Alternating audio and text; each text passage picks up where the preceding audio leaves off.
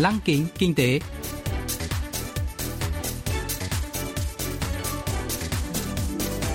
Xuân Trường xin kính chào quý vị và các bạn.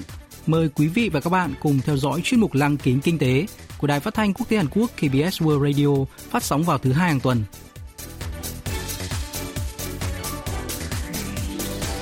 Thưa quý vị và các bạn, chuyên mục tuần này gồm các nội dung chính như sau.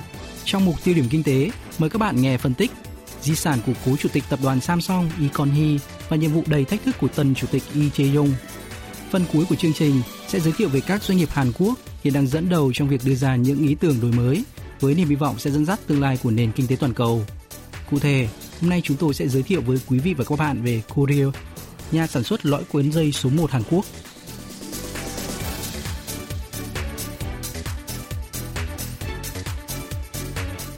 Chủ tịch tập đoàn số 1 Hàn Quốc Samsung Lee Kon-hee, người đặt nền móng cho sự phát triển chip bán dẫn và điện thoại di động và gây dựng công ty thành một thương hiệu công nghệ toàn cầu, đã qua đời ngày 25 tháng 10 vừa qua. Khi ông Lee Kon-hee lên nắm quyền điều hành năm 1987, tài sản vốn hóa của tập đoàn Samsung chỉ dừng ở mức 10.000 tỷ won, khoảng 8,8 tỷ đô la Mỹ. Nhưng đến năm 2019, con số này đã lên tới 803.000 tỷ won, khoảng 706,5 tỷ đô la Mỹ số công ty thành viên cũng tăng từ 37 lên 59. Ông trùm kinh doanh quá cố đã đưa Samsung lên vị trí số 1 ngành công nghiệp chip bán dẫn, điện tử gia dụng và điện thoại di động toàn cầu, tạo nền tảng để Hàn Quốc trở thành cường quốc công nghệ thông tin thế giới. Trên thực tế, ban đầu, nhiều người trong ban lãnh đạo của điện tử Samsung đã phản đối mảng kinh doanh chip bán dẫn, với lý do Hàn Quốc là mảnh đất cằn cỗi về lĩnh vực này. Tuy nhiên, cố chủ tịch Lee Kon-hee vẫn kiên định tiếp tục đầu tư vào nghiên cứu và phát triển – Điện tử Samsung đã đứng đầu thị trường chip nhớ DRAM toàn cầu kể từ năm 1992. Thành tựu to lớn này chính là tiền đề cho thành công rực rỡ của dòng smartphone Galaxy của gã khổng lồ công nghệ Hàn Quốc. Hôm nay, nhà bình luận kinh tế Choi Yong-il phân tích di sản do cố chủ tịch Lee Kon-hee để lại và những thách thức đối với người kế vị. 어, 이건희 회장은 정말 이 우리나라 제품의 품질을 세계적인 수준으로 Cố chủ tịch Igoni thực sự đã nâng chất lượng sản phẩm của Samsung lên tổng đẳng cấp thế giới.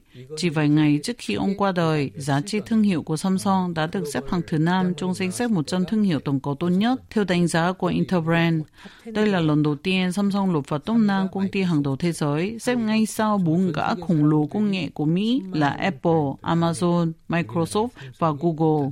Đây là một thành tích thật đáng kinh ngạc bởi giá trị thương hiệu của Samsung chỉ mới lọt vào top 10 khoảng vài năm trước đây. 뭐 보지 못하리란 법이 없는 게 지금 우리 국민들의 마음이거든요. Bất chấp những đóng góp to lớn của cố chủ tịch Lee Kon-hee đối với sự tăng trưởng kinh tế của Hàn Quốc, vẫn có những ý kiến trái chiều về thành tựu của ông để lại. Nhiều người chỉ ra rằng ông đã củng cố cho mô hình kinh tế với trọng tâm là tài phiệt, đóng vai trò chính, do thành viên gia đình điều hành và vấp phải những tranh cãi về các vấn đề chung của các tập đoàn lớn tại Hàn Quốc như quản trị không minh bạch, thông đồng với giới chính trị. Nhà bình luận Choi Yong-il cho biết. 이건희 부회장의 이제 산이 높은 만큼 깊은 골인데 sự ra đi của cố chủ tịch Y đã để lại những di sản cả tích cực lẫn tiêu cực. Ông cũng từng có những khoảnh khắc đáng xấu hổ vào những năm 2000. Chẳng hạn, năm 2008, ông đã bị các công tố viên đặc biệt thẩm vấn vì cáo buộc giữ các quỹ đen.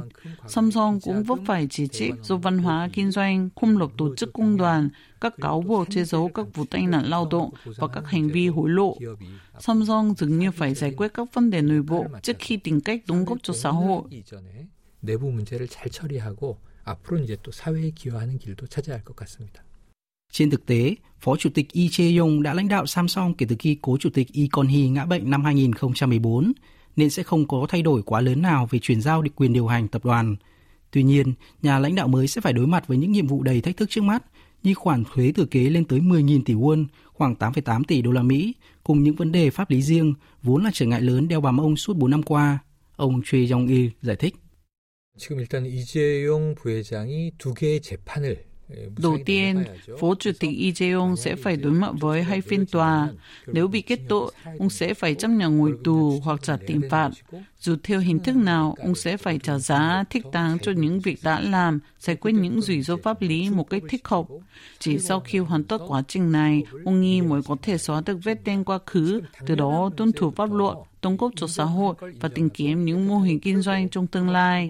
Sự trung thực và trong sạch mới giúp Samsung nâng cao được giá trị doanh nghiệp của mình.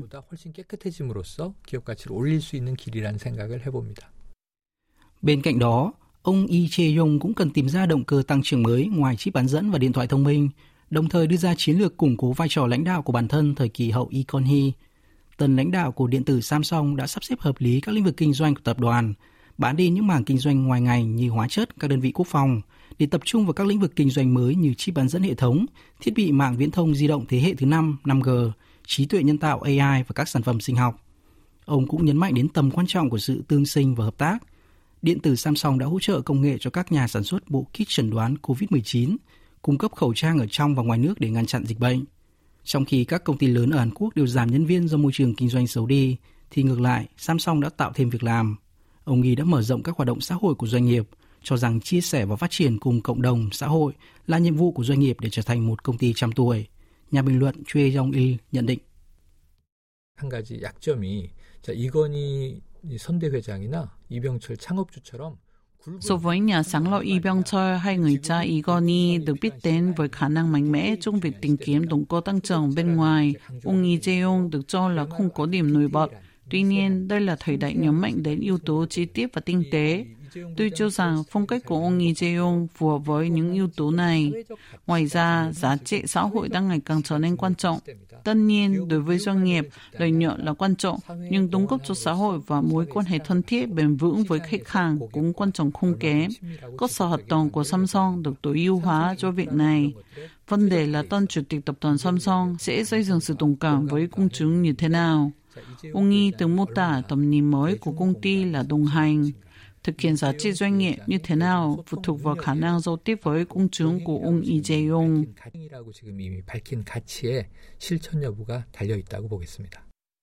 Tuần trước, công ty điện tử Samsung đã công bố báo cáo doanh thu quý 3 năm nay đạt 66.960 tỷ won, khoảng 58,9 tỷ đô la Mỹ, với lợi nhuận kinh doanh đạt 12.350 tỷ won, hơn 10,8 tỷ đô la Mỹ, kết quả tốt nhất trong hai năm qua. Đây là thành tích rất đáng khen ngợi, đặc biệt trong bối cảnh nền kinh tế toàn cầu đang gặp khó khăn do đại dịch COVID-19 và cuộc chiến thương mại Mỹ-Trung kéo dài. Rõ ràng, tiềm năng mạnh mẽ của điện tử Samsung đã hỗ trợ nền kinh tế Hàn Quốc. Đó là lý do tại sao nhiều người đặt kỳ vọng vào lãnh đạo mới của gã khổng lồ công nghệ Hàn Quốc, người phải gánh trên vai trọng trách nặng nề. Trong kỷ nguyên với tân chủ tịch Lee Jae-yong, hy vọng Samsung sẽ trở thành doanh nghiệp toàn cầu cao cấp, trở thành doanh nghiệp trăm tuổi, thúc đẩy nền kinh tế Hàn Quốc đạt được những bước này vọt trong tương lai.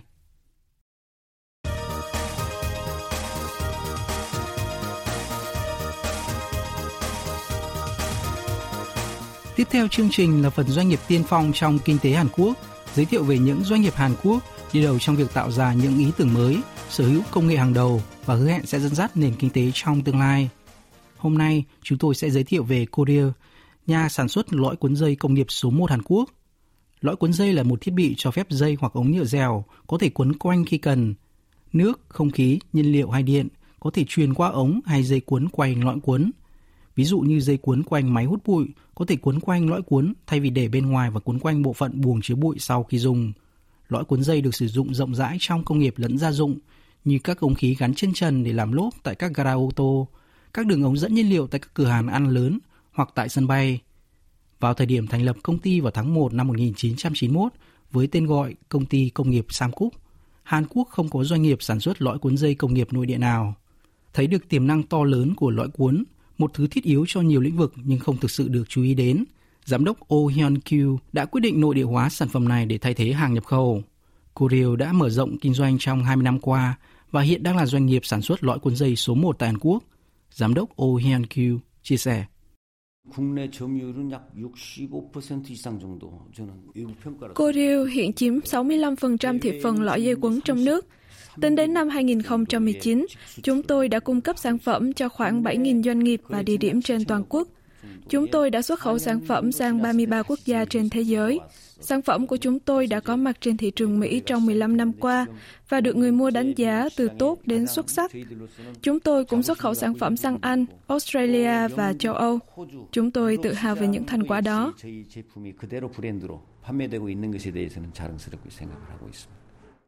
Thách thức đối với Korea là tồn tại trên thị trường nội địa trong sự cạnh tranh khốc liệt từ các loại lõi cuốn nhập khẩu. Tuy nhiên, giám đốc Oh Hyun Kyu luôn tin tưởng rằng sản phẩm của Korea có thể thay thế hàng nhập khẩu và đã đưa con tàu Korea đi đúng mục tiêu. Trong cuộc khủng hoảng tiền tệ châu Á cuối những năm 1990, Giá lõi cuốn nhập khẩu tăng cao khiến nhu cầu về nguồn cung lõi cuốn có giá cả phải trang tăng, đưa nhiều khách hàng tìm đến Korea Trên thực tế, lõi cuốn được sử dụng cho nhiều lĩnh vực đa dạng, thậm chí có cả lĩnh vực đặc thù, đòi hỏi các loại lõi cuốn không theo tiêu chuẩn chung, cần đặt hàng riêng. Kurill đã giành được nhiều đơn hàng từ những đối thủ cạnh tranh nhờ đáp ứng được các đơn hàng nhỏ lẻ, đơn hàng đặc thù, cũng như cung cấp các sản phẩm có chất lượng cao. Đây là năng lực cạnh tranh đặc biệt của công ty. Với nỗ lực phát triển công nghệ không ngừng, Kurill đã được trao giải thưởng công nghệ mới sáng tạo tại giải thưởng tiên phong đổi mới Hàn Quốc năm 2020. Ông Oh Hyun Kyu tiết lộ. 저희 당사에서 어, 자체 개발한 AMP Chúng tôi đã phát triển hệ thống AMP, tức hệ thống quản lý chất lượng không khí, để giảm khí thải gây hiệu ứng nhà kính. Sau khi Nghị định thư Kyoto về quản lý khí thải gây hiệu ứng nhà kính được công bố năm 1997, chúng tôi thấy phát triển các hệ thống có thể giảm lượng khí thải gây ô nhiễm, kiểm soát ô nhiễm môi trường, sẽ giúp đối phó vấn nạn ô nhiễm môi trường. Khi nhìn thấy những cuộn khói đen bốc lên từ ống khói của một con tàu neo đậu ở cảng Incheon, chúng tôi đã bắt đầu triển khai hệ thống AMP. Hệ thống này có thể giảm 98% lượng khí thải.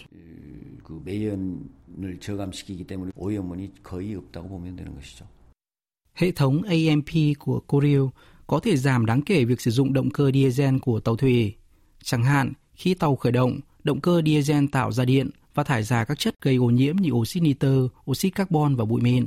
Nhưng nếu tàu neo đậu ở một cảng dùng nguồn điện từ cầu cảng truyền qua hệ thống AMP thì sẽ không gây ô nhiễm.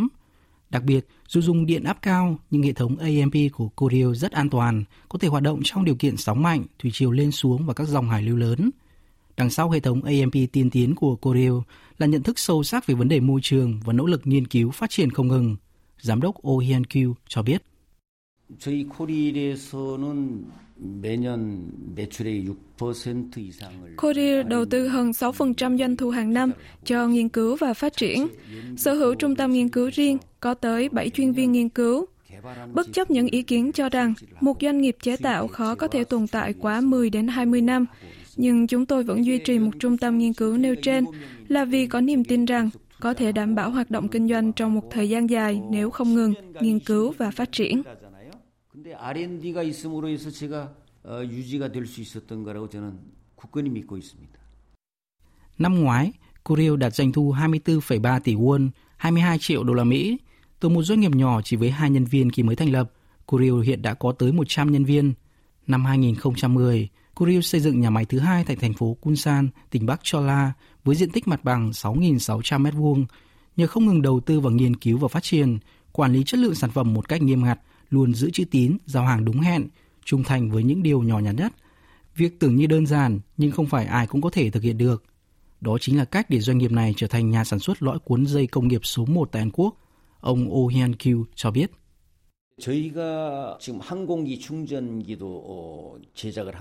Hiện tại, chúng tôi đang sản xuất thiết bị sạc cho máy bay.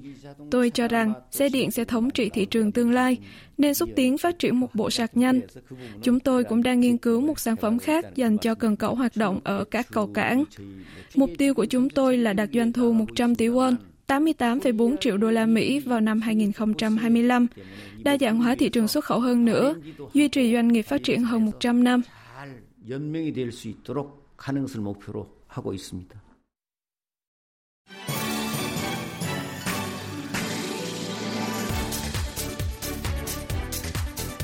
Quý vị và các bạn vừa lắng nghe chuyên mục Lăng kính kinh tế tuần này. Cảm ơn quý vị và các bạn đã quan tâm theo dõi.